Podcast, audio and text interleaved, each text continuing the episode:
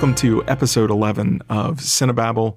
I'm your host Ken, and across from me is the lovely and talented Clint Jones. Clint, Hi. how you doing? I'm fine. Yeah. Now, did Yeah. you smell anything when you walked in the house tonight? There was a scent in the There air. was a scent. yeah, a little bit, a little bit of a sewage problem in the Mm. recording studio. Had uh, had something bust there, and oh, there's some cleanup to be done in the basement of uh, of this place. Yeah, We'll it see how does, that goes. doesn't really reflect well on our chandelier hanging It doesn't. above us. It doesn't. match. It's it's really low rent, and uh, got to work on that. yeah, But uh, I'm I'm a little flustered, a little frustrated. You might hear that in my voice. I can see it on your face. Good. It's just weary. I have weary, weary face. Yeah, Uh, it's Weary one of those face. long day weary faces. Yeah. Yeah. How When was your day? in- Was your day not sewage related? there was no sewage involved. good. Yeah, I didn't have to encounter any sewage, which is, I guess, a pretty typical day. Not much in the sewage department. on a good day. That's good. Yeah. That's good. Yeah. Yeah. Clint Clint is not uh, in the sewage industry, so he's okay on that. that- Yeah, but you're working your way into the industry. It seems. I like. am. I might be crawling under a flight of stairs and doing a little bit of mopping. Not looking forward to. Gonna, but that's what happens when you buy a 1.5 million dollar uh, recording studio. Yeah, When some- something goes wrong, you got to get in there and You gotta save money somewhere, I guess. The, the sewage cleanup. Yeah. Yeah. Spend 1.5 on the the building, but Mm-hmm. man, that cleanup. Don't want to spend that kind of money. Hey, it's either marble or a that's sewage pump that works. True. Yeah. I, I, You I'm chose wisely. Uh, tonight we're trying something a little different. Uh, we're gonna we're gonna talk about some things we've been watching. We're gonna do a pair of mini reviews of uh, Uncut Gems, which is in theaters right now, and The Lighthouse, which just hit Blu-ray. And then we're gonna take kind of a deep dive into Sam Mendes's 1917, which both of us went and watched in the theater. yeah. Uh, and we haven't really talked about it No. very much, so I'm excited to hear your thoughts. But first, uh, let's jump right in. What you watching about, Clint?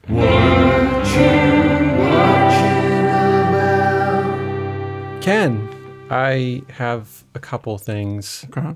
This is going to be a shorter what you watching about than last week, which I also have a shorter. What you yeah, watching about? I think last week got out of hand. so A little bit, a little bit.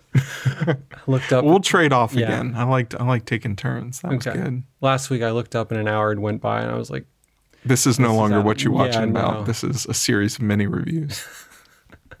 I guess that's how we got the idea for it. Uh huh. Mm Um, okay, so Jenny and I have been watching this um, comedy series on Hulu. Um, I don't know if you've seen it on there. It's a Canadian show called Letterkenny. I briefly scrolled by it. Yeah, it's one of their, I guess, ones that they're hosting and trying to promote Okay. extensively now. And for a while, it was like previewed before like every show we were watching, and Jenny would get so mad and would like curse its name, thinking it looks Letter awful. Kenny! Yeah, I was like, "Oh, I'm so tired of this trailer. it looks so stupid. I don't want to watch this. So uh, I put it on randomly. I was like, oh, I want to see what all the buzz is about this, why they're promoting it so heavily.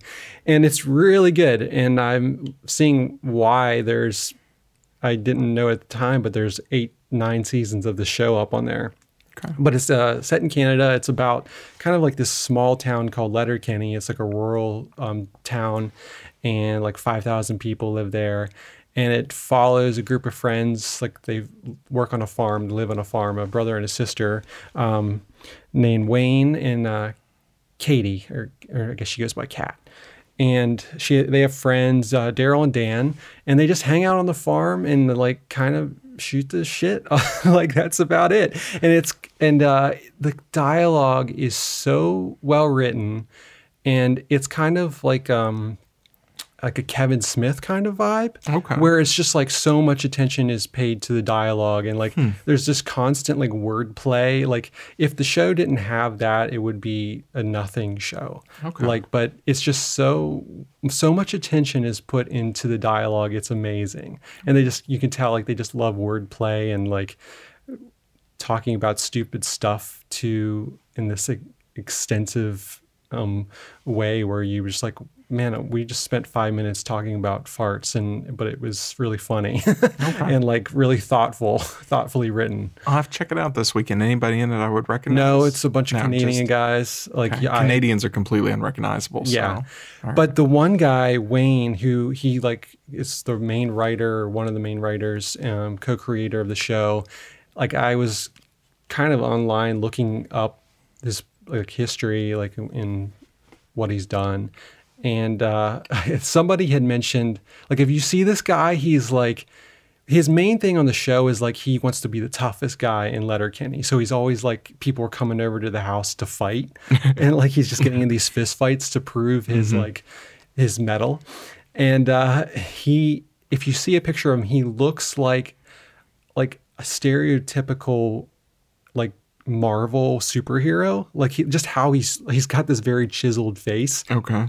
And somebody online, I don't know if it goes beyond this, but somebody said like he should play Wolverine, and like he would make the perfect Wolverine. like he's, I mean, he's Canadian, And he's. Canadian. He's Canadian, and he's just got this look like he's not a real person. I don't know if you see him, he's like, it's like, man, he would play a really great Wolverine. Okay. And uh, he has this way, like on these really weird broad shoulders, and just like skulking around the whole You time. brought superheroes in, so now you have my attention. Yeah, but I'm really I would be curious to see what you would think of the Okay. show because right. I I'd watched a couple episodes and I liked it and it was finished the first season. I was like, well, if it doesn't go beyond this, I'm not sure. But then the second season it like upped the ante and it was even funnier and Okay. they pushed the dialogue even more. All right. But- I'll check it out. Yeah, it's really enjoyable. You sold me. Good. I sold. as soon as I said Wolverine, I could see your Yep. eyes like, woo, yeah. twinkle. You're like Canadians. Uh, That's a post sewage twinkle. Like, ooh, hey, that smells good. Mm-hmm. There's like a little uh, tree air freshener Mm-hmm. dangling right there. You could see it. So, what have you been watching? Uh, I actually watched a pair of movies that you recommended. Uh, I'm just going to talk about them back to back. Mm. Okay. Because I watched them pretty much back to back. Uh, the first one was Last Black Man in San Francisco. Yes. Which, true to your word, was fantastic. Jenny and I rewatched Um, it last night. oh. yeah. It's it's so good. Would have definitely made my top ten, uh, probably into my top five.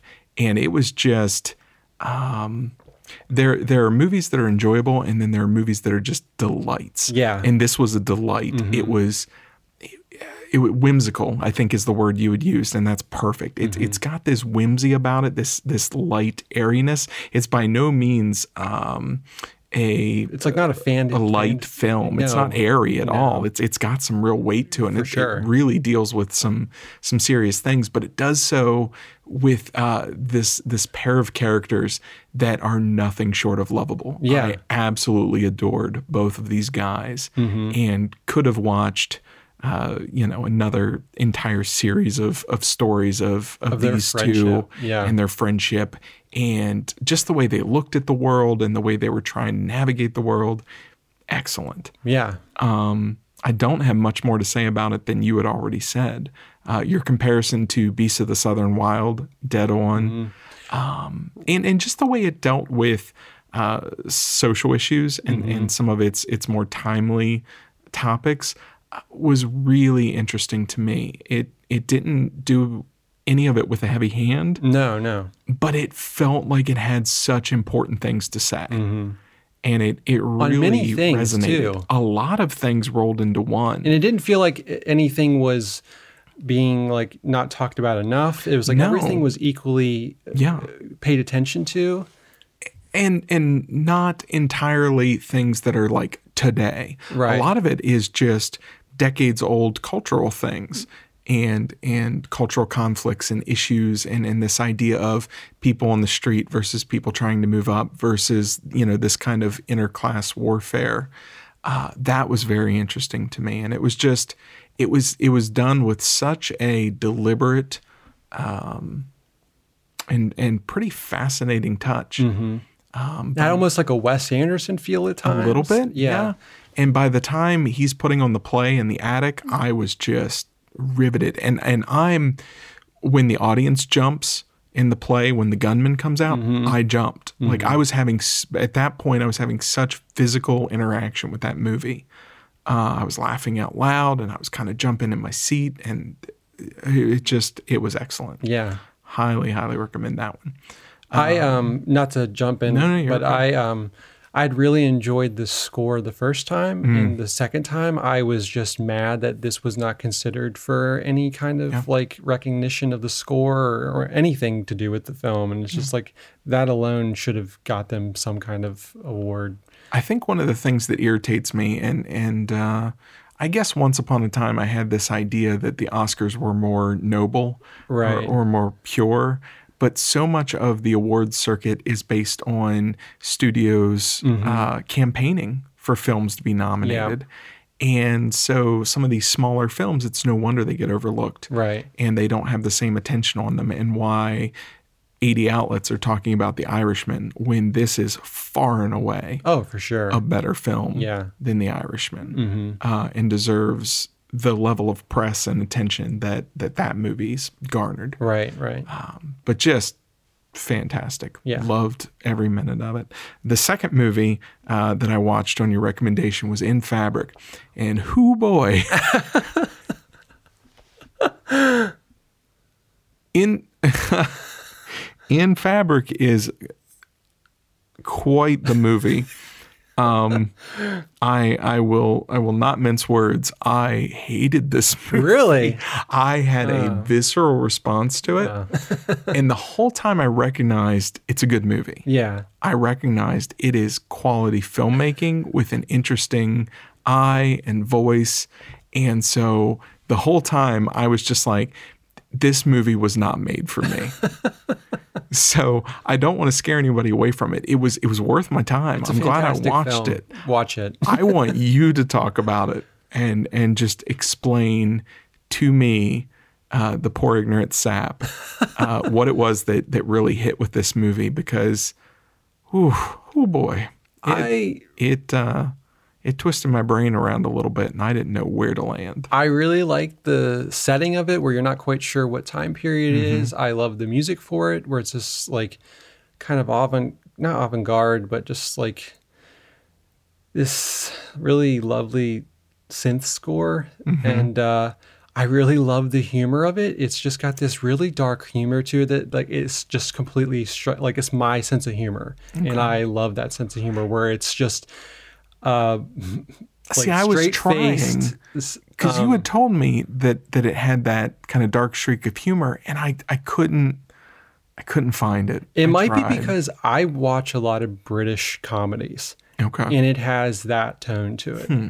And uh, where it's just everything said straight faced and it's just, it's not over the top. It's just the, I don't know, there's a subtlety to it that I really enjoyed. And I, I don't know, I really love the department store and just the offbeat nature of that. And I don't know, I really, I've watched it twice. I showed it to Jenny. I, I really liked it. I. I learned a couple of things from it. Yeah. Number one, haunted dresses do not like washing machines. no, they don't. Don't put a haunted dress in a washing machine. Number two, mannequin hands, super creepy. Mm. I have never been scared of mannequin hands. I'm scared of dolls. Now I'm definitely Just a giant scared of mannequin hands. Those little shots where it would be kind of the the strange Rosemary's Baby music. Yeah. And they're doing the shots of the city, and all of a sudden it's like mannequin hand. that was very effective. Yeah. Um, and uh, number three, wide eyed old men uh, should not demonstrate to me the things that this wide eyed old man demonstrated to me. just a certain uh, set of things that turn him on. He he was he was full of life, yes, and then he wasn't. spunk. Let's speak of this no more. Everyone, But this is a great film. I'm I'm glad it He's is not for man, everyone. It is not for everyone. And his senses are overwhelmed by the stench of sewage. So They, yeah, just a little bit. A little bit. The dress was creepy, and there there were. I remember you saying how there were just certain shots that really unnerved you, and and I definitely.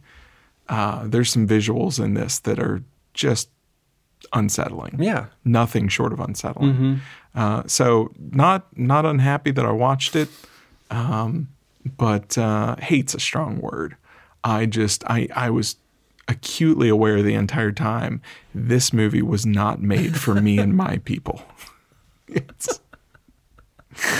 Who are your people? I I'm not sure. yeah, Um, it feels a little Scandinavian in there somewhere, but I The film did? Or know. you don't? my people. I don't know. Well, I mean, if that's the case, then you should love Borders because that's very Scandinavian. No, yeah, this is this is up there with Border, where I just, man, I once upon a time uh, I went to see Twelve Monkeys in the theater, and we took this kid from school named Brett with us, and Brett watched the whole movie, and his face was just twisted into uh, equal parts kind of revulsion and confusion. And I remember we all made fun of him and we made fun of his face because we thought it was a great movie and he just didn't get it. Right. Uh, and now every time I watch something like Border in Fabric, I realize I make that face.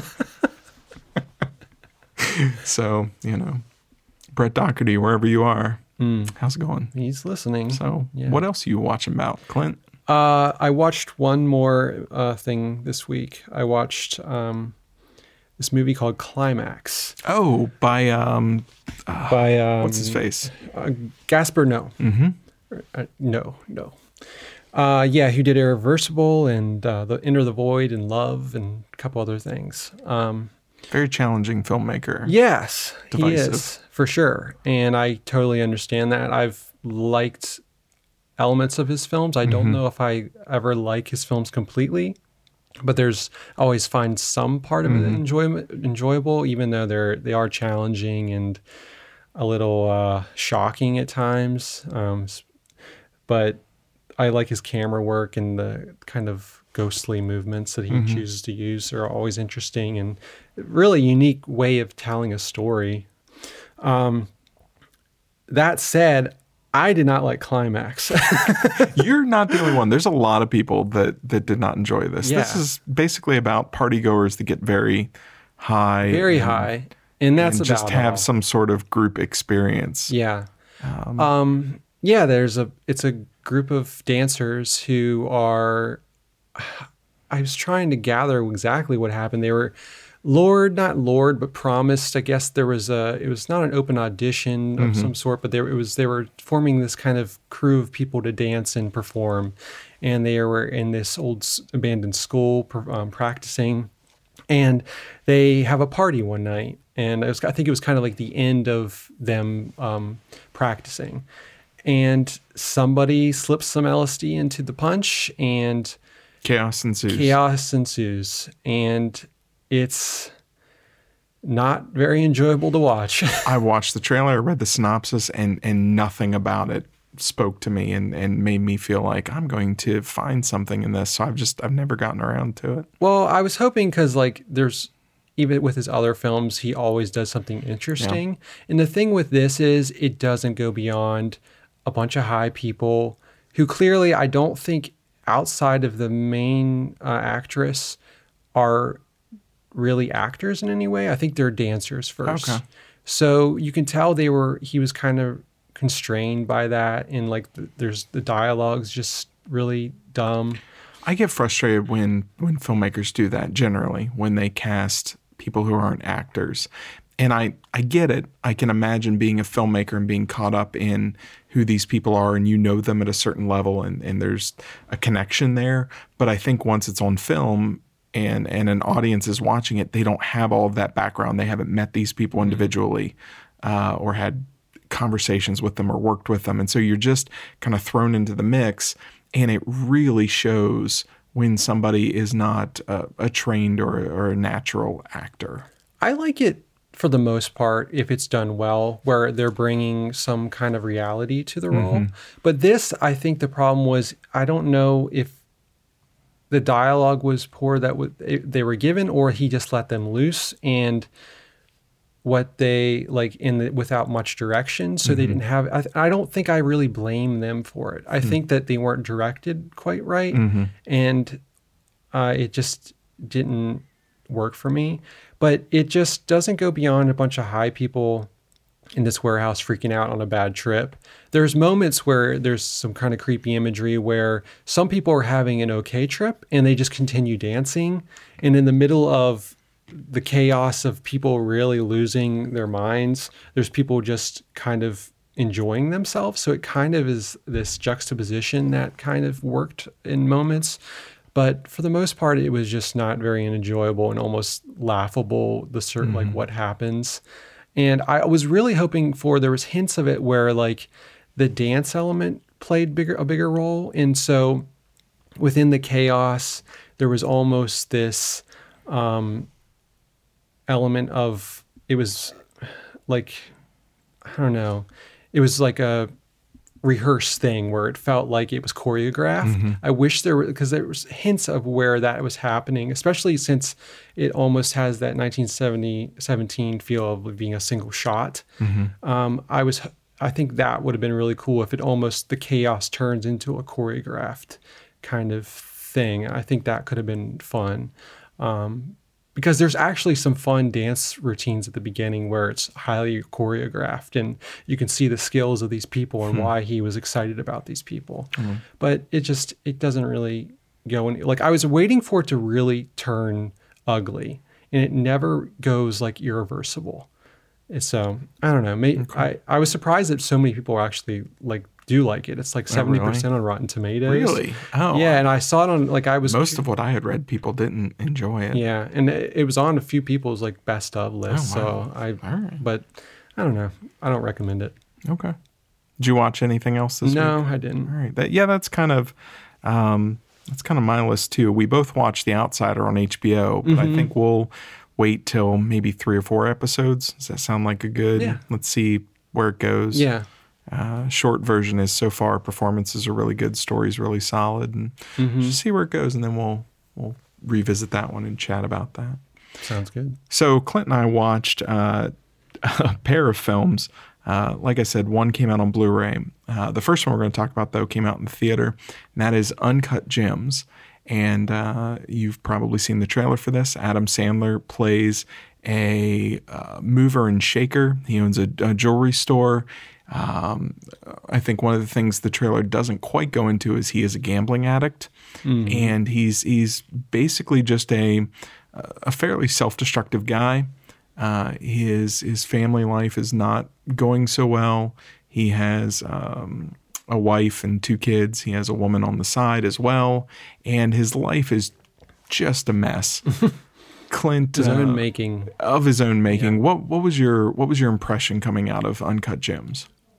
It was um very stressful film, but Yeah, I really enjoyed the film and do, did not regret watching it. It was Mm-hmm. No. like that s- stress where you're really caught up in what's happening Mm-hmm. and invested in the performances and um, you don't quite understand the life choices being made exactly. Um, uh, and it definitely made me never want to gamble Oh, and get go down that road. But um, it was very a, a kinetic film. It Yeah. really moved. Yeah. It never stopped moving, even Yeah. in its quieter moments, which there are only a few. Mm-hmm. Uh, there's this intensity and momentum to everything that really just keeps driving ahead. Right.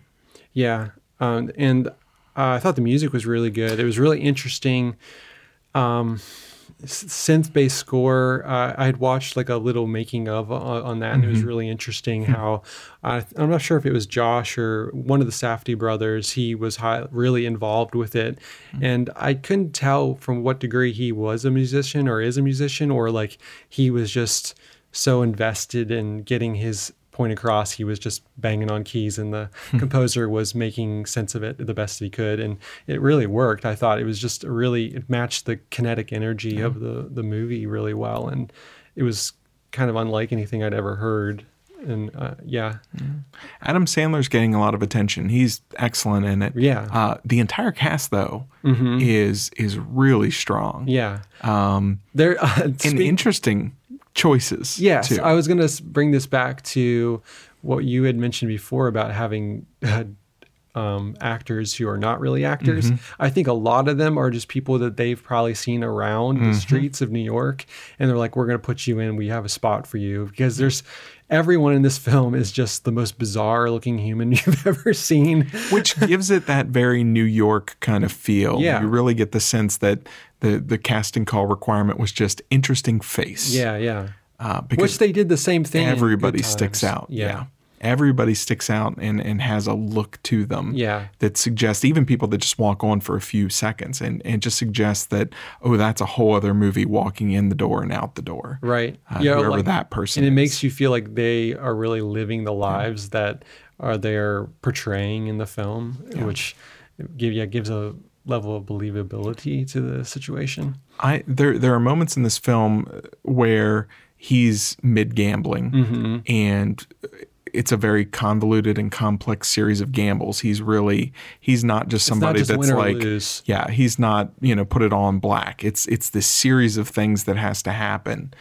And it was such a strange mix of stress emotions. Yeah. Where I like I want him to win, I want him to lose, I want it all to stop. I I'm trying to figure out my brain why would you do this because there are times he he can get out of all of it. Mm-hmm. He has the money he needs, but he just keeps going. Yeah, he's just waiting for that big hit to Yeah. happen. And you almost get the sense, even if he got the big hit, then he would go on to put that all on. Just be something else. Yeah.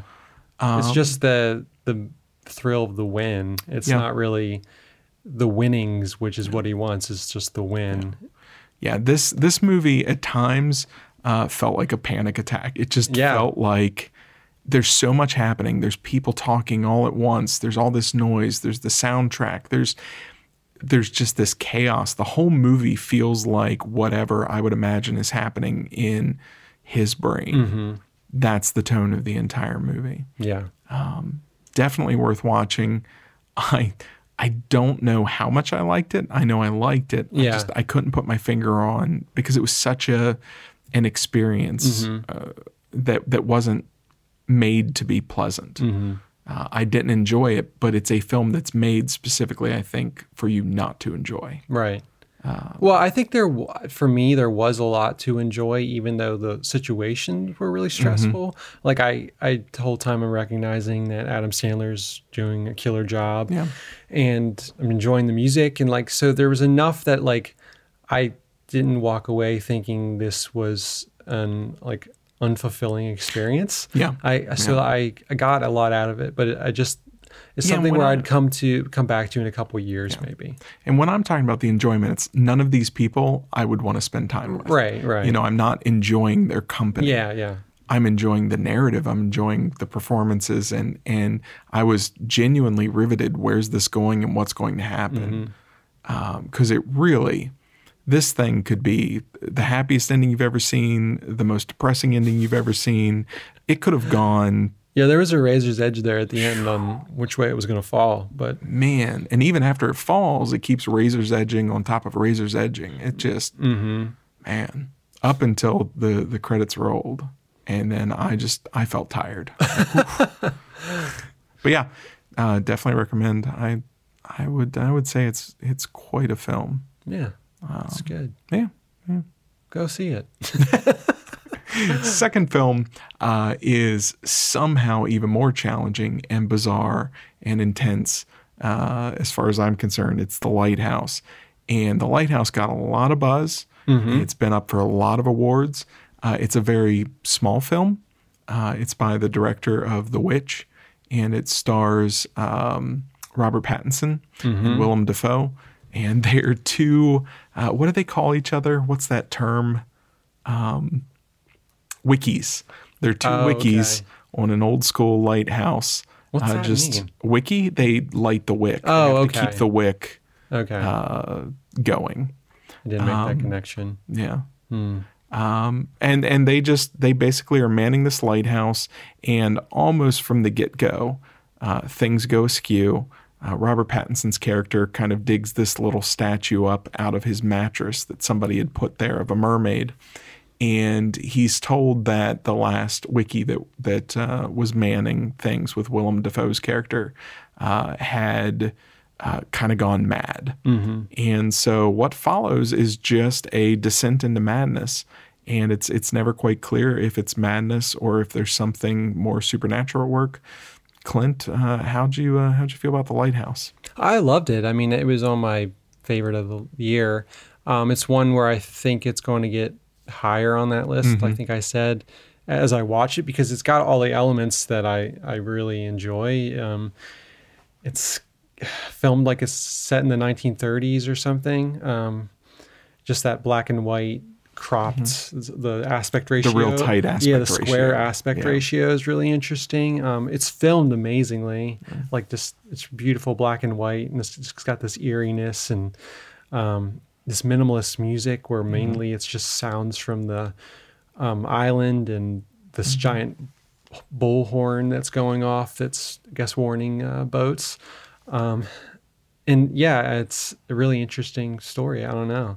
Um, one thing going back not to be a spoiler just uh, but i when i wa- i watched it twice or at least once and a half i fell asleep. But when he digs that out of the bed that statue. Watching it again i think like there's no surprise on his face. He kind of goes straight forward. So i think i don't know. I don't know what that says exactly but i feel like he knew it was there. Something either was telling him it was there or he had put it there and there's just some circular logic to this where he, i don't know. But uh, there's all kinds of elements like that throughout where you're not quite sure if this is a um, fever dream of drunkenness or psychosis Food poisoning because at one point yeah. they're drinking turpentine because they're out of alcohol. Yeah, yeah. yeah. Um, or if actually, like you said, there is some almost a supernatural element happening. So there's just a lot of amb- ambigu- ambiguity. So we- Ambiguity. ambiguity. There you go. Ambiguity. My tongue will work one. That's all right.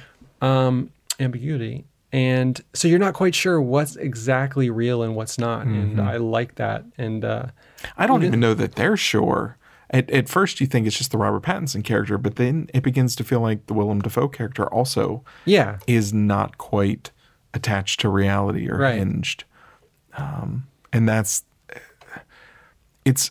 I would love to know which character goes mad first and where that starts because it feels like as each character becomes a little more unhinged, the other one goes a step further, and it's almost like they propel each other into this very strange version of insanity. And it's it's almost it turns into a, a dual delusion or a, a group uh, kind of hallucination where they're both just kind of lost in in whatever is happening. Yeah, I was wondering if maybe William Dafoe was already because he's been there before. Like he's kind of in like a low point of his like he's just he's already there. So it's a low point where the, it's just the cycle starting again, and um, so he had a head start on him a little bit, but he's like managing what what's going on. He knew what he knew what he was getting into, and um, yeah, and, I, and reading up on it a little more afterwards, were the things that um, Eggers was kind of pulling from, like mythology, Greek mythology, and uh, all that kind of stuff, kind of makes you think about it a little bit differently. And I thought I found that fascinating because it was just another angle I was not looking at um, the first time because I was just taking it as it was coming to me. So looking at um, those elements as I was watching it again was really fascinating. and like uncut gems it's it's an experience you're feeling things along with the characters the movie the filmmakers are very uh, adept at creating a sense of emotion that's on the screen but also you can feel it bubbling up in you too. And and I love those moments where there's that pairing there's that sync up between uh, what you're experiencing whether it's dread or chills or confusion or and the exact same thing is happening Right. on screen with the characters.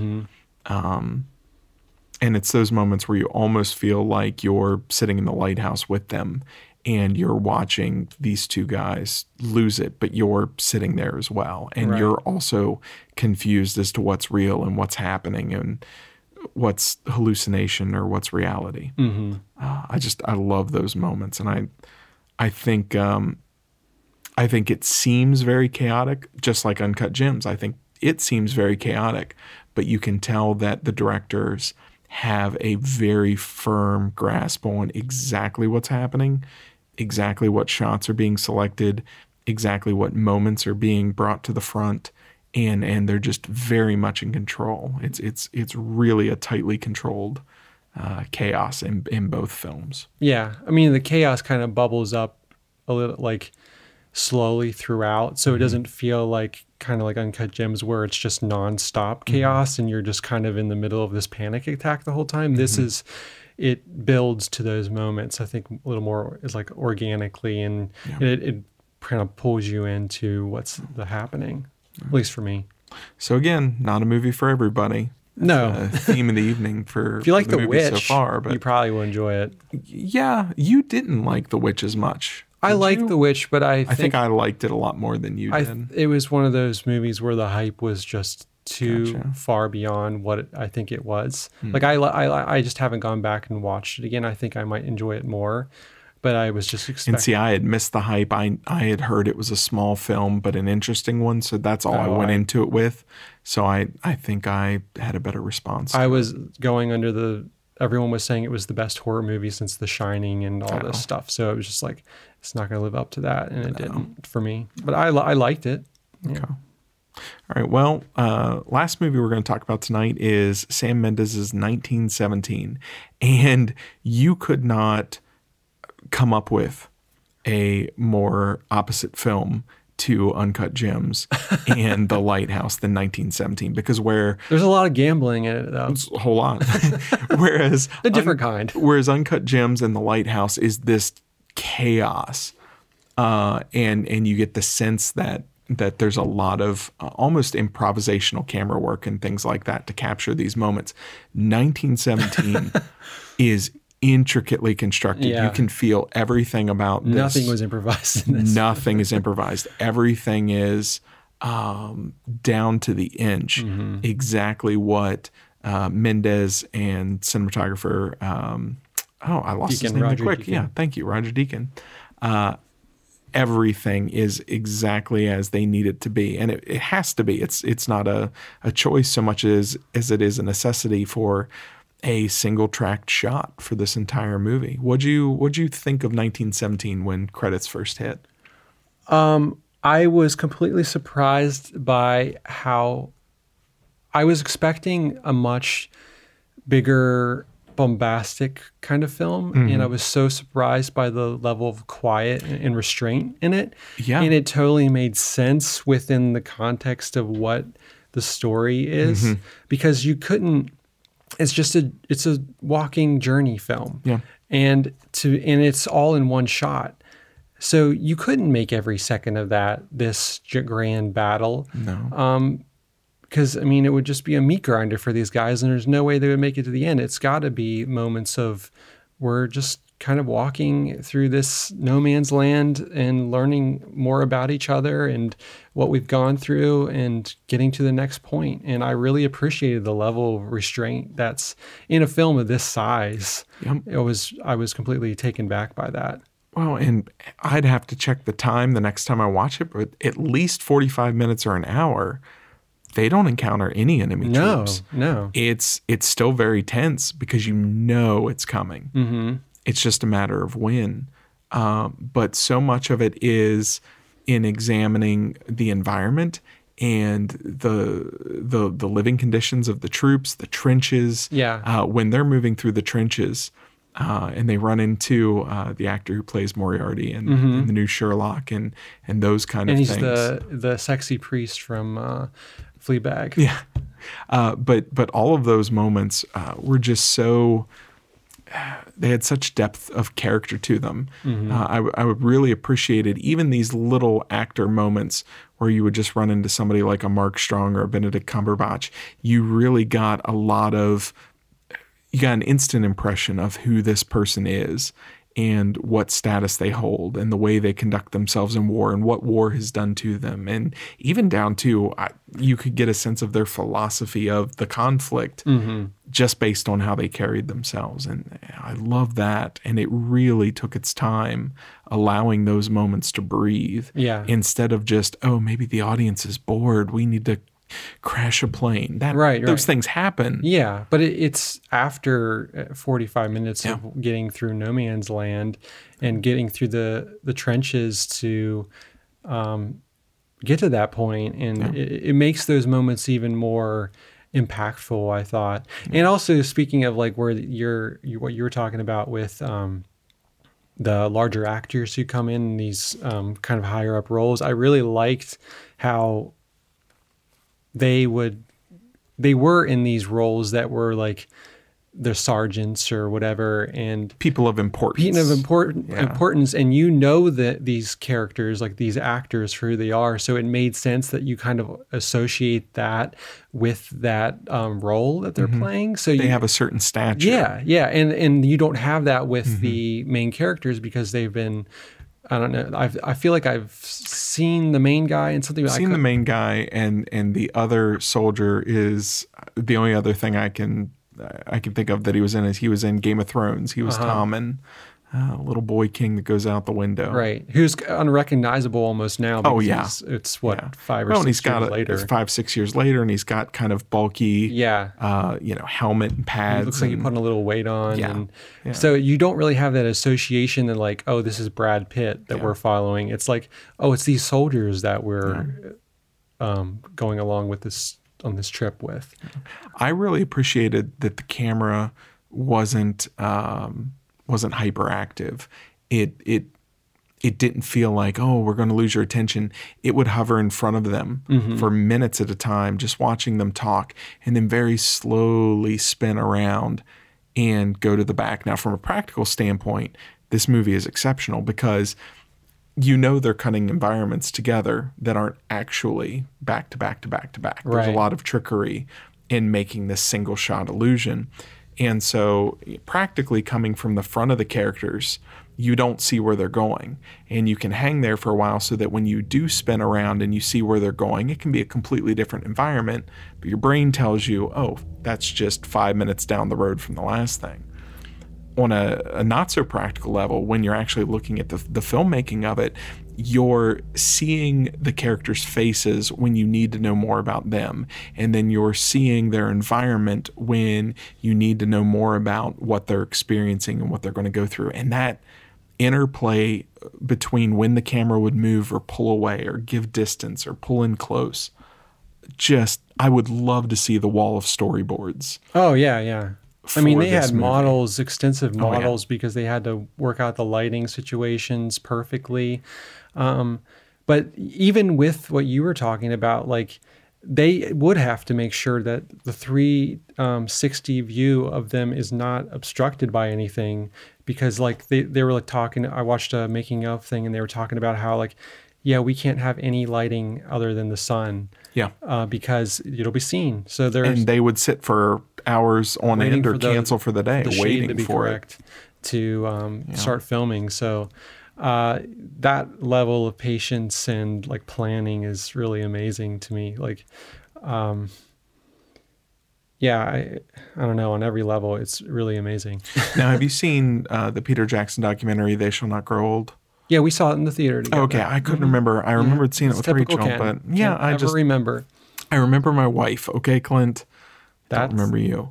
that is hurtful. I'm sorry, but this this had a lot of those those details. This was a very you could tell it was a very um, intimately researched film. right. where uh, just it, it- small things, just the corpses littering uh, or kind of strewn about in different places, Yeah. and and not in any state of gore, No. uh, but just you you really get the sense that man, this has been trekked across, and people have died here, and you know people are in the river, and people are in the mud, and uh, just the the way that for the most part these two guys it's just very normal to Right. them. I was just going to say that they're They- kind of used to it. Yeah, they don't. Other Yeah. than when he's getting out of the river at one point and he has to crawl over those kind of bloated corpses, Mm-hmm.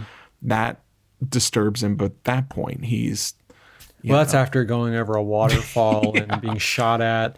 Yeah. Um, yeah, I was trying to. My uh, guy I work with, he was asking me about it, and um, was asking if it was like really gruesome and like if the trenches were really nasty. And I was like, I was like, well, they they really portray what it was like, but they don't really go into um, trying to gross you out and make you feel sick to be in that situation. Like they make it feel real, but they're not trying to, like I gross you out.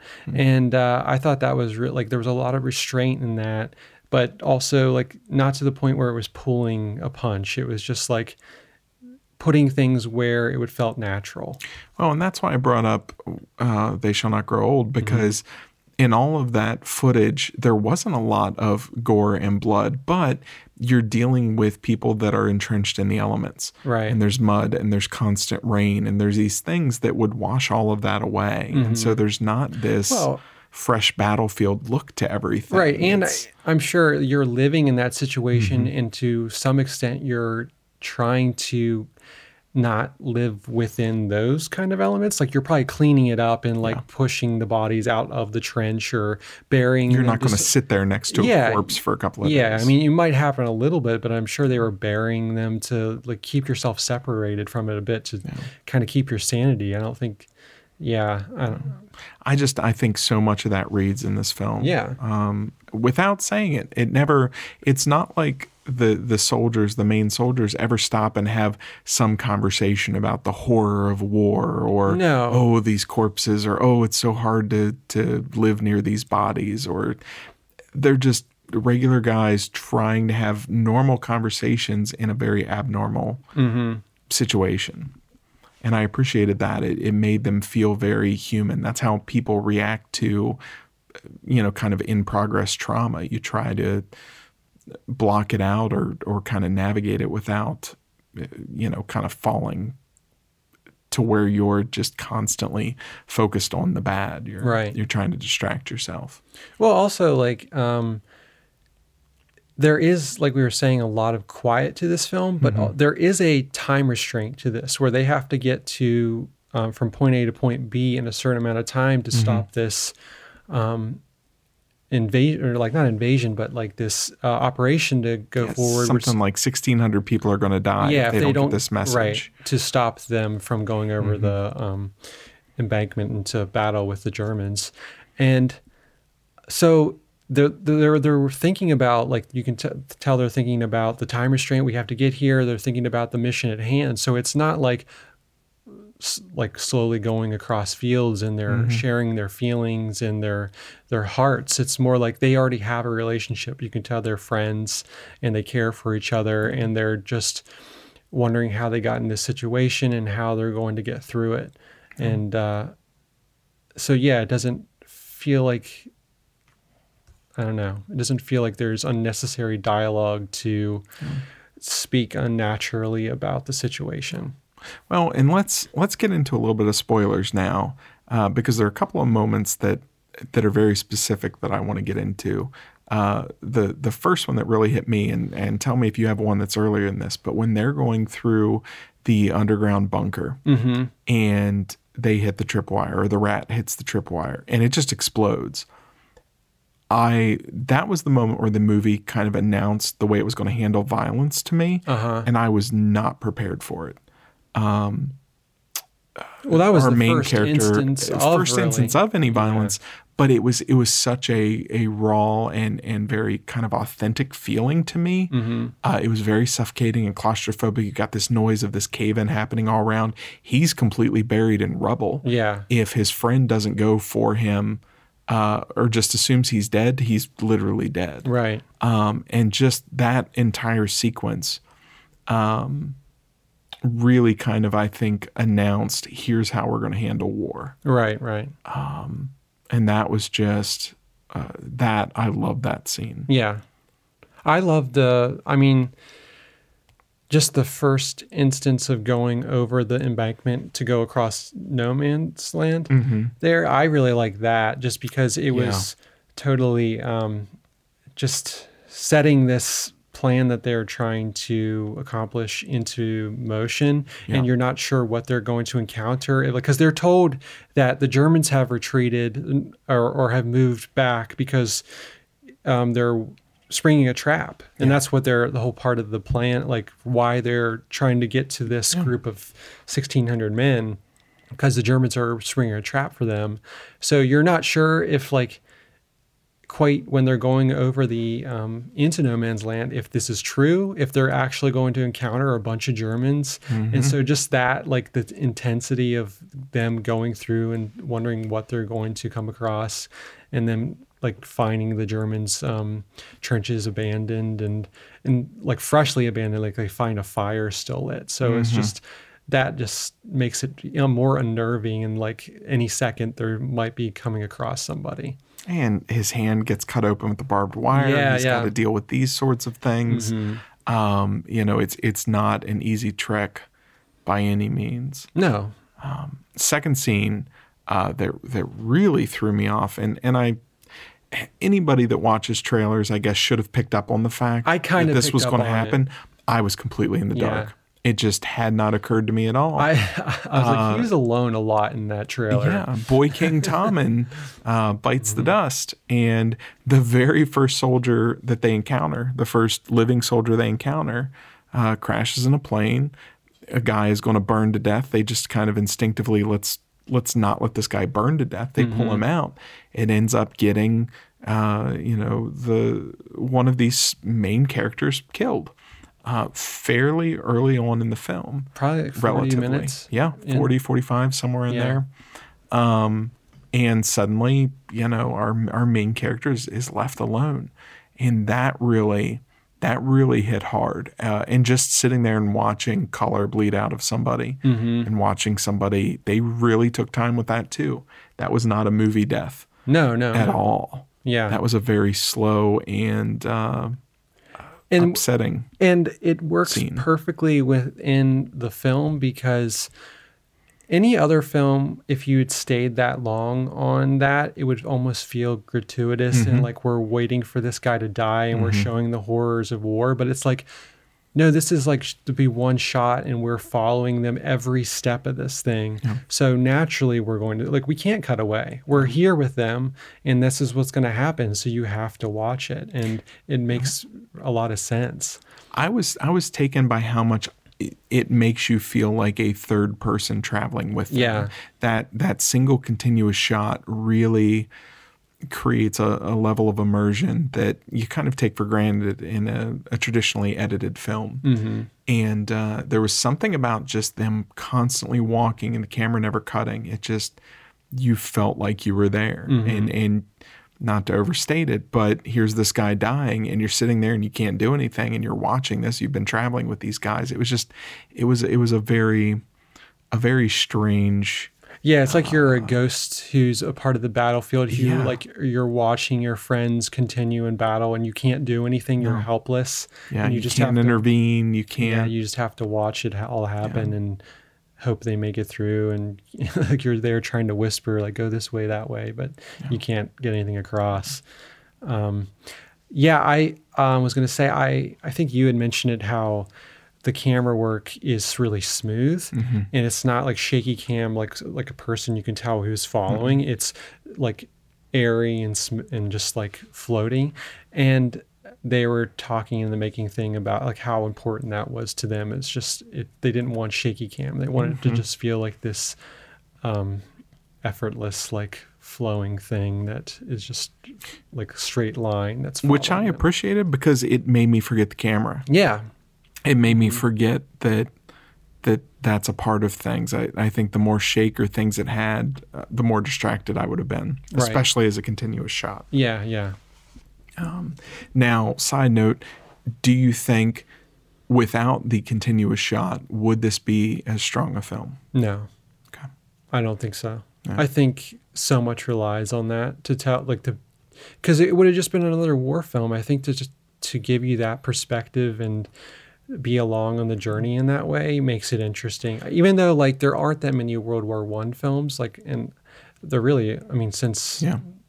Wonder Woman? well, I wouldn't. I was just kidding. it's all right. It's a joke. I know. Um, The disappointment in your voice is palpable. I know. Wonder Woman. Yeah. Um, so I don't think it would have been.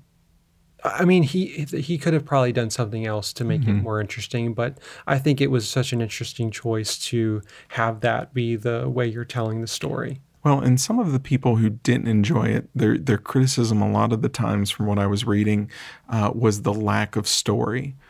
But I think that single shot is the story. Yeah, I think it's it's a very simple. Here's the goal. Either And I- accomplish it or fail. The single shot, though, is all about putting you into as close as it can approximate what it would feel like Right. to go through what should be this very simple task, but is is constantly upended by all these obstacles and hindrances. Mm-hmm. Well, and I, I mean, from what I know, World War One, a lot of it is trench warfare. So you're kind of hunkered down. So, I mean, even like that wouldn't be a very compelling film, really. So, um, I think the setup of what they have to accomplish is a is a really interesting like story beat for this situation. And i really appreciate a a film that can pull off a like slight such a narrowed um focused story where it's so simplistic. Same thing with um prospect like we were talking about that where it's we got to get from point a to point b in this certain amount of time. And um, that's our goal. And i love when things have that like this confined mm-hmm. situation where you're then invested in the characters and them getting there rather than oh we, we got to do this and that and mm-hmm. there's like this character coming in and, and we have to deal with that. And I, I like when something can pull off a very mm-hmm. simplistic story And the only time that it's it's a very distinct cut that they don't hide at all is when he goes up uh, to take out the sniper to make Yeah. sure the sniper's gone. And he opens the room and he fires. The sniper fires. It hits him somewhere kind of to the side of the head, and he falls backwards and blacks out. yeah i wasn't sure if it like bounced off his helmet or something I'm It kinda- pretty sure, yeah. like he he definitely had blood, but I Yeah, think that was it from hit- hitting yeah uh, when he fell. yeah Um, but the screen goes black for quite a bit of time. Uh, I, that's probably one of my minor. I wish it would have just been his head hit, and in a split second, it's instantly night. Same shot of his face, just real quick, uh, almost Birdman style, the way they Hmm. Would play with time in that single shot. I didn't mind it, but that was that was the one moment where I felt pulled out of that immersive kind of we're constantly here experience. Um, didn't bother me, but but it was just in a in a movie that made such a um, such a commitment to the single shot. It was a strange disruption, uh, and I would I would love to hear about that exact moment from Mendes's perspective because I'm I'm sure it's it's a very thought out, just like everything else. No, here's exactly why it goes to black. Yeah. Well, I um I felt they used it really well as a kind of a time jump to compress the story because it Definitely worked with that. it would have been a 15 hour movie or Oh, yeah. something. But um yeah, I I I mean, there's no restraint on what they could have done. Mm-hmm. Like they could have done a Birdman style thing where it just the the um, time of day switches on his face. But yeah, I think there's a, definitely a um, decision behind that. And it didn't really bother me. No, and I would probably be saying if they did the Birdman like switch, I would just be like, well, that pulled me out because it was Yeah. too, you know. So I, don't- I'm not sure. I kind of took it as it's like you're so invested in um, what's happening with this character that he wanted to make you feel what happened to him is Mm-hmm. getting knocked out. So you, you kind of go through the same situation. That's how I viewed it anyway. And one of the other criticisms I've read from people who didn't enjoy the movie as much, I I disagree with, and it's it's the number of scenarios that this one soldier runs into.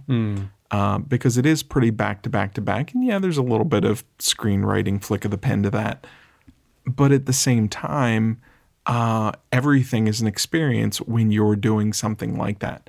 He's not on a mission that's on a traditional track. He's going across and sort of running through all of these different things that are happening. His his line uh, cuts through all of these other lines, and Right. I, I think for me, I didn't even sit there and think like, oh, of course he runs into a woman. Oh, of course a plane crashes right when they're at this barn. It just it wasn't even it wasn't even on my mind that way. Yeah, I but I think if if it was the opposite and they just went total art house and nothing really happened, Just kept no- walking. Yeah, and like there's just things happening around, like off screen almost. They're just like, but they're miles away from it. Like people wouldn't have enjoyed that. So just like you gotta.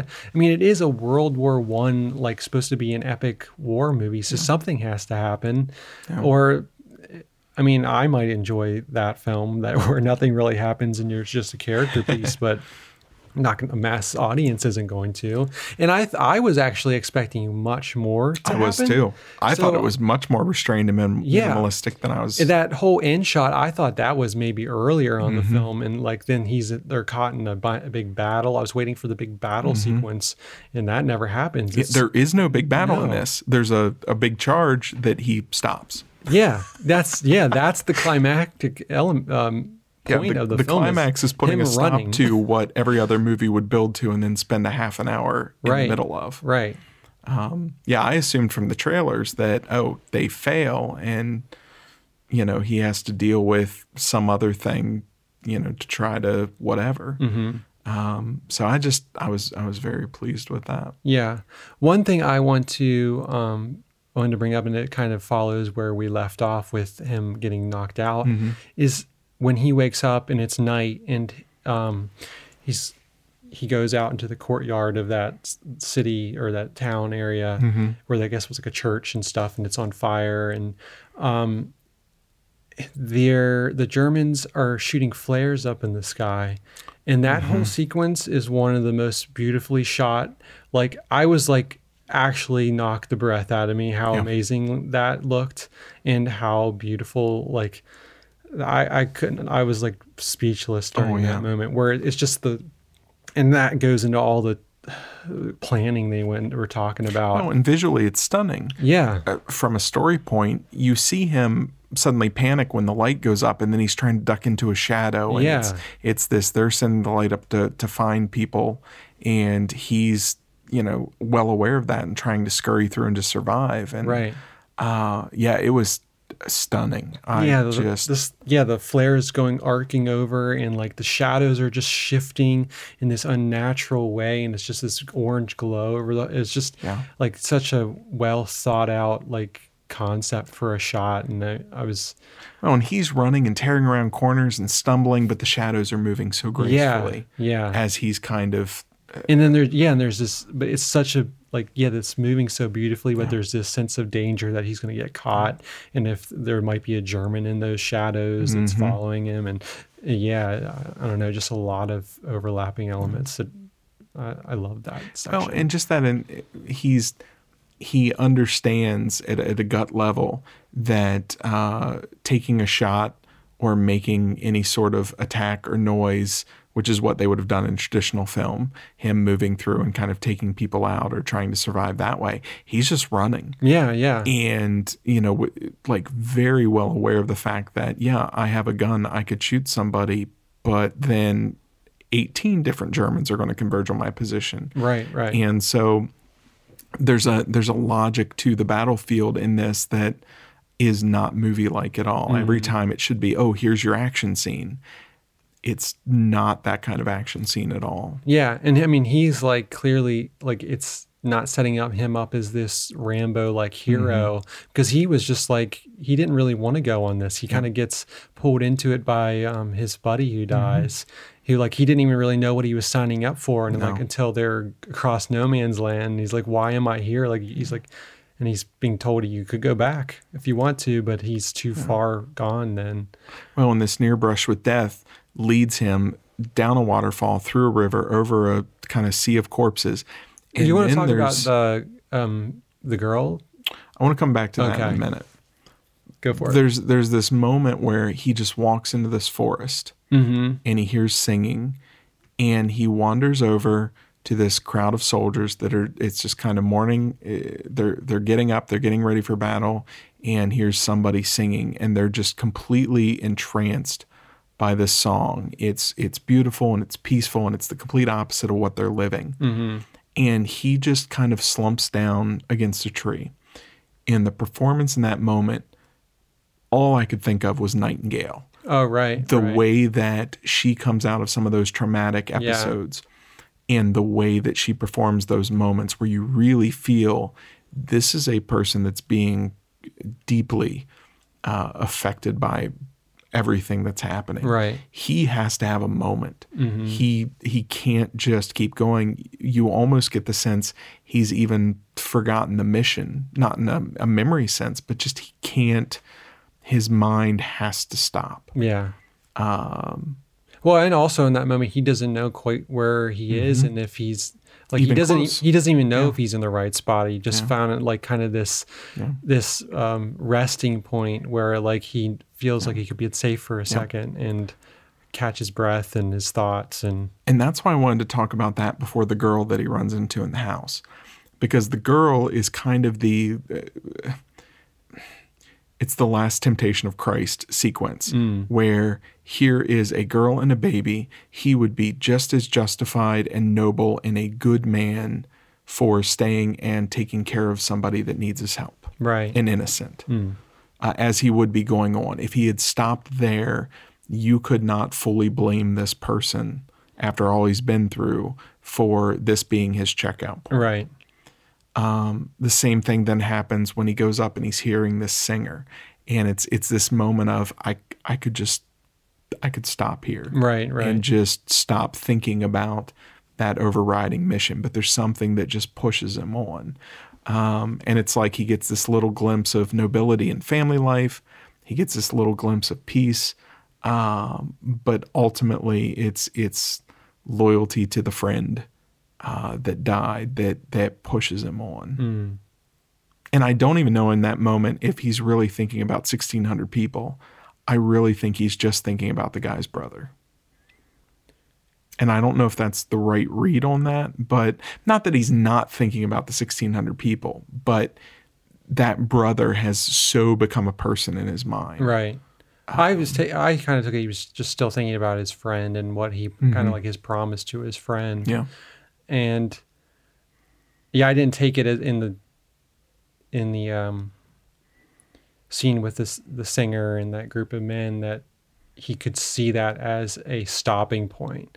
I saw it as a like I said, a point to catch his breath and like make his next move and see where he is and Well, and that's with the girl. I think it was a stopping point. With the Yeah. with the song, it was almost exhaustion. Like he could have just fallen asleep. Right, Like he almost seems to kind of he has to kind of jolt himself awake Mm-hmm. because poor guy's got to just be oh for sure. I mean like he didn't really sleep that night other Yeah. than being knocked out. So so he's got like the moral choice and then he's got this just purely physical choice right.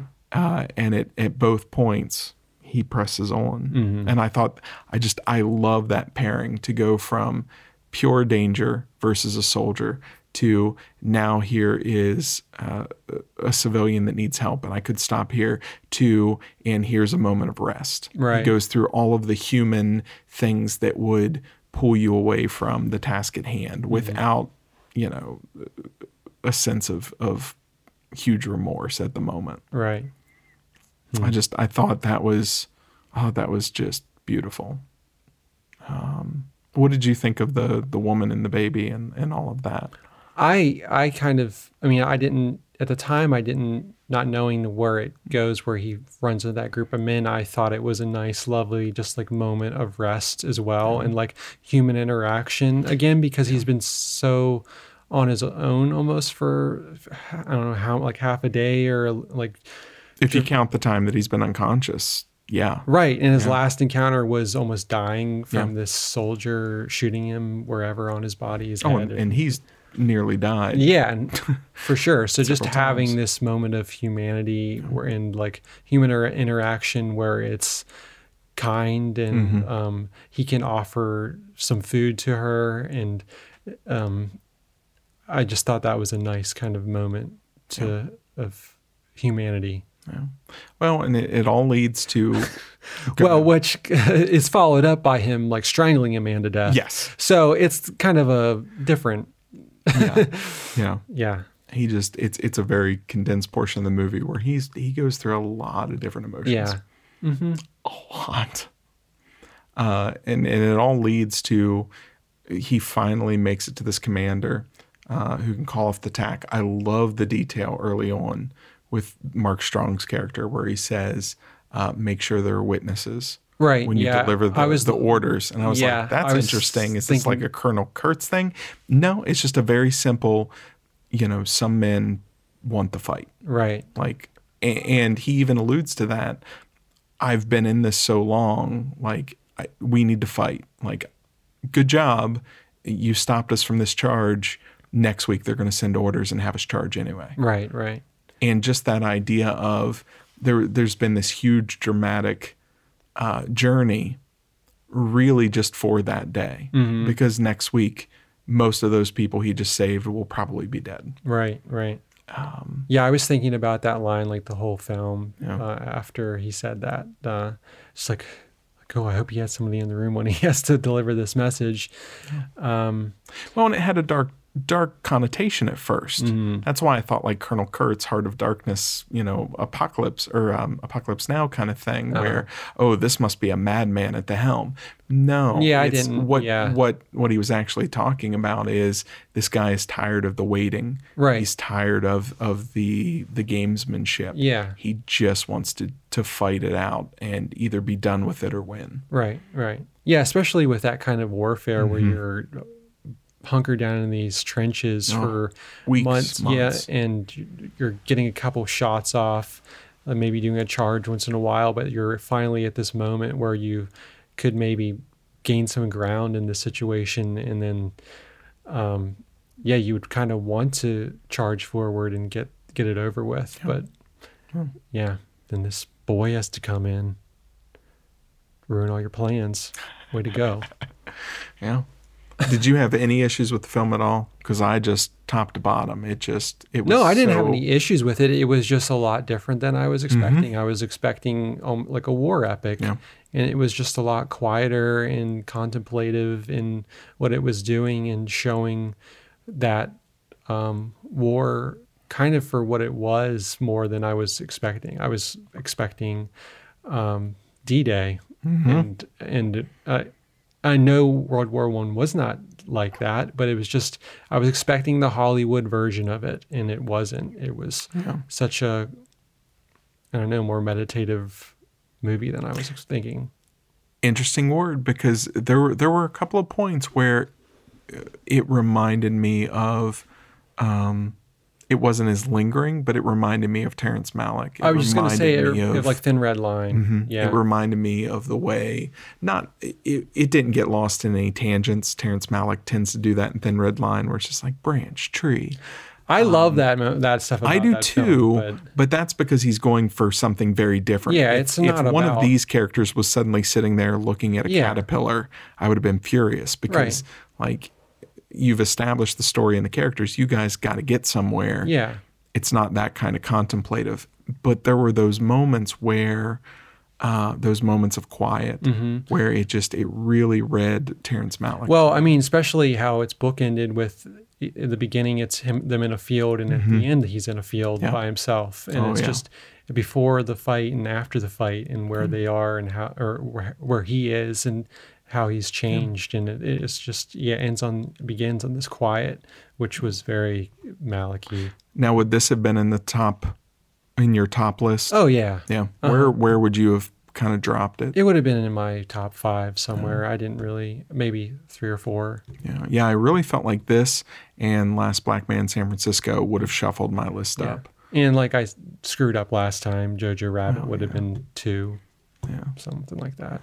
No, Way this to- is excellent film. Yeah. Um I just I was I was hugely impressed with it and I was not expecting to be I was expecting to enjoy it. I was expecting to uh kind of be impressed by its technical merits. Mm-hmm. I was not expecting to be as wrapped up in this movie and the the two guys as as I ended up being. Yeah, I want to see it again because Mm-hmm. I was really of, aware of the tech, like looking for that. Yeah, because I looking for the transitions and, and what they were hiding and how they were doing shots. yeah, because I had watched some making of things before, which I, um, not that I didn't wish I did because I was just I was so excited about that idea of doing the film that way. Um, but I was looking for it, so I'd like to just. I pro- I'll probably still look for it, just and be impressed by it. But uh, it'll be nice to look, just view it from the characters and stuff my second time. I would I would love, and maybe this just isn't the kind of movie that'll end up getting it, but I would love an hour long documentary of just shot by shot, you know, in some of the bigger sequences, how we did this, how we did this. How Mm. Did you watch that. making thing? I, said? I you? did. It was great, and I wished it was two, three I know that whole thing about how they did him going up that embankment to do that final run down the trench to Mm-hmm. Yep. get to the um, captain or sergeant. Mm-hmm. That was so amazing. How like the the level of like choreo- choreography to get that to work was amazing. And I'm sure there. and still there are little accidents, like when he's running into soldiers. oh right, that was not. that's planned. complete accidental. Um, and I thought it looked really good to the point I'm like, oh man, did they drop a stuntman in there and kind of CG his face a little bit? Right. Uh, but no, it just run this way and people are going to run across in front of you Yeah, and just the whoops. chaos of war really happened. Uh, so I'm sure there's like stuff throughout the whole film where they had to like really uh, kind of MacGyver what they're doing, and I was expecting it to be. I don't know. I wasn't expecting it to be so hands-on, and as they've shown it in that, I was expecting it to be Mm-hmm. I thought it was all cranes. just like a one crane that they had on the back of a truck that went up, and then it was like, nope, we gotta have a one crane, and then you take the camera off, and then there's that kind of soldiers disguise like like PA soldiers disguised to like we'll carry it to another crane, and then they'll come in frame, and it's like so uh, almost They'd be com- running along with the camera and just kind of gently set it into a little cradle. And Yeah. then the crane would take it and go over something. Then there'd be somebody else in a uniform just so they could blend into the background after they dropped Yeah. off the. Oh, It's so amazing. I think, and that stuff was throughout the entire film, Yeah. so it'd be cool to see like more instances of that. But yeah, I really liked it. I thought it was great. yeah, it was it was excellent. It was beautiful. It was Mm-hmm. so well shot and uh, surprisingly well written. And uh, you know, I'm sorry for people who just shoulder shrug their way through this. I I can't understand having that kind of reaction to it. Yeah. So I can understand going in and you are expecting like more bombast. yeah. Yeah. And if I wasn't somebody who like I already enjoy quieter films like that, I could understand being disappointed, but I was I was happy with it. All right. Yeah. Yeah, definitely go watch it. Mm-hmm. All right. Well, last thing uh, that we're going to do uh, in this, our 11th episode, uh, we have a little new feature that we're going to try out, and it feels like a whole lot of fun. Hopefully. Hopefully. Uh, what we have done, just, I, I, what do you call this? Self punishment? Self loathing? Well, it's not all bad movies. it's not all bad. No. Okay. All right. It's- Why don't you explain So exactly we're- what we're doing? I need to come up Play along at home. I need to come up with a clever name for this. You know, like Not Wheel of Pain. no, no, not Wheel of Pain.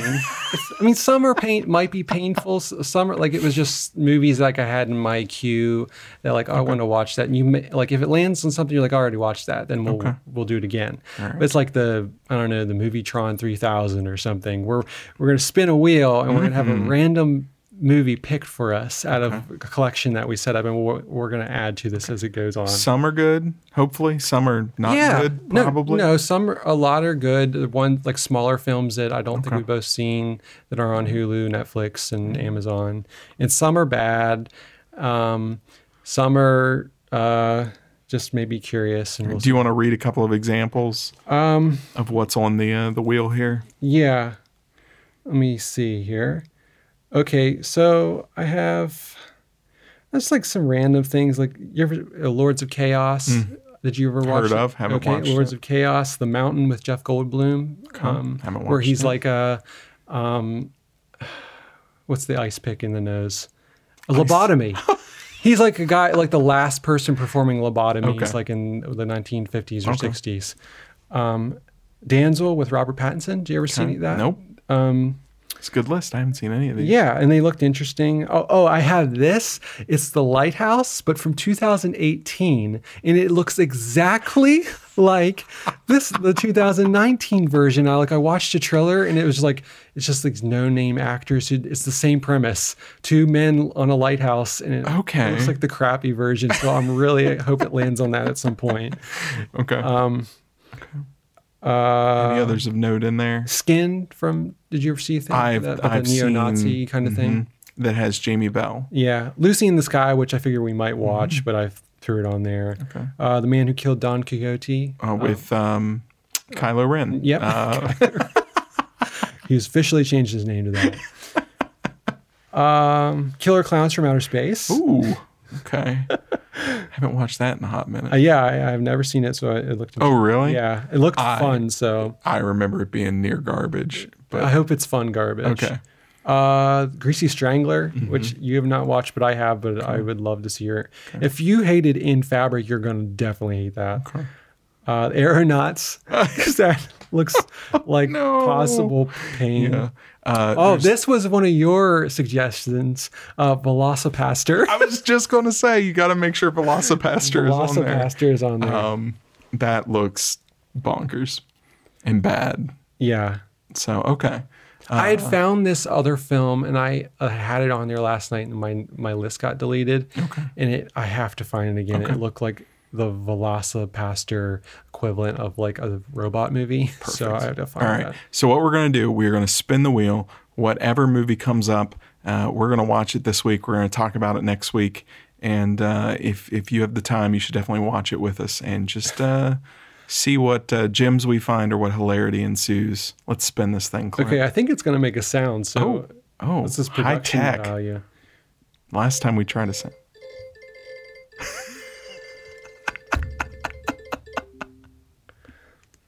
Oh, Slow West with an oh, with um, the- Um, the, tall, weird-looking skinny kid. and uh, and Matt Michael Fassbender. yeah, Michael Fassbender. Did you see that one? No, I haven't Okay, good. watched it. I haven't but what's what's the tall, weird-looking skinny kid's name? Um, Uh, let's, he was in. He was the kid from the road, right? I think so. I'll look it up real quick. Yeah. Anyway, okay, Slow West.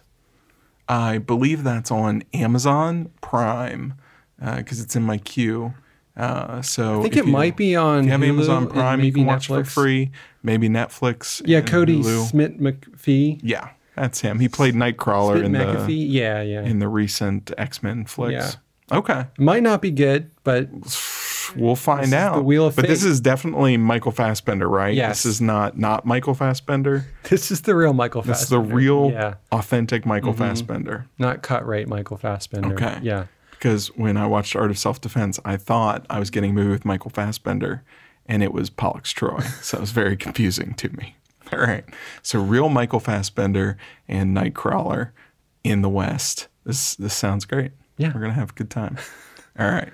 Uh, we'll be back then next week with Slow West and uh, a couple more new movies. we'll see what we come up with to watch. We'll spin the There's wheel a lot again. out there, and then we will spin that wheel again.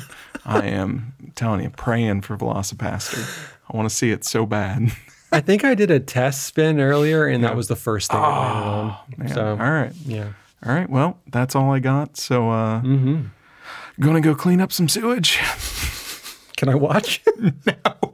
I don't think you want to. Just for your face might be worth enough. No. Okay. Bye, Ken. Bye, Clint.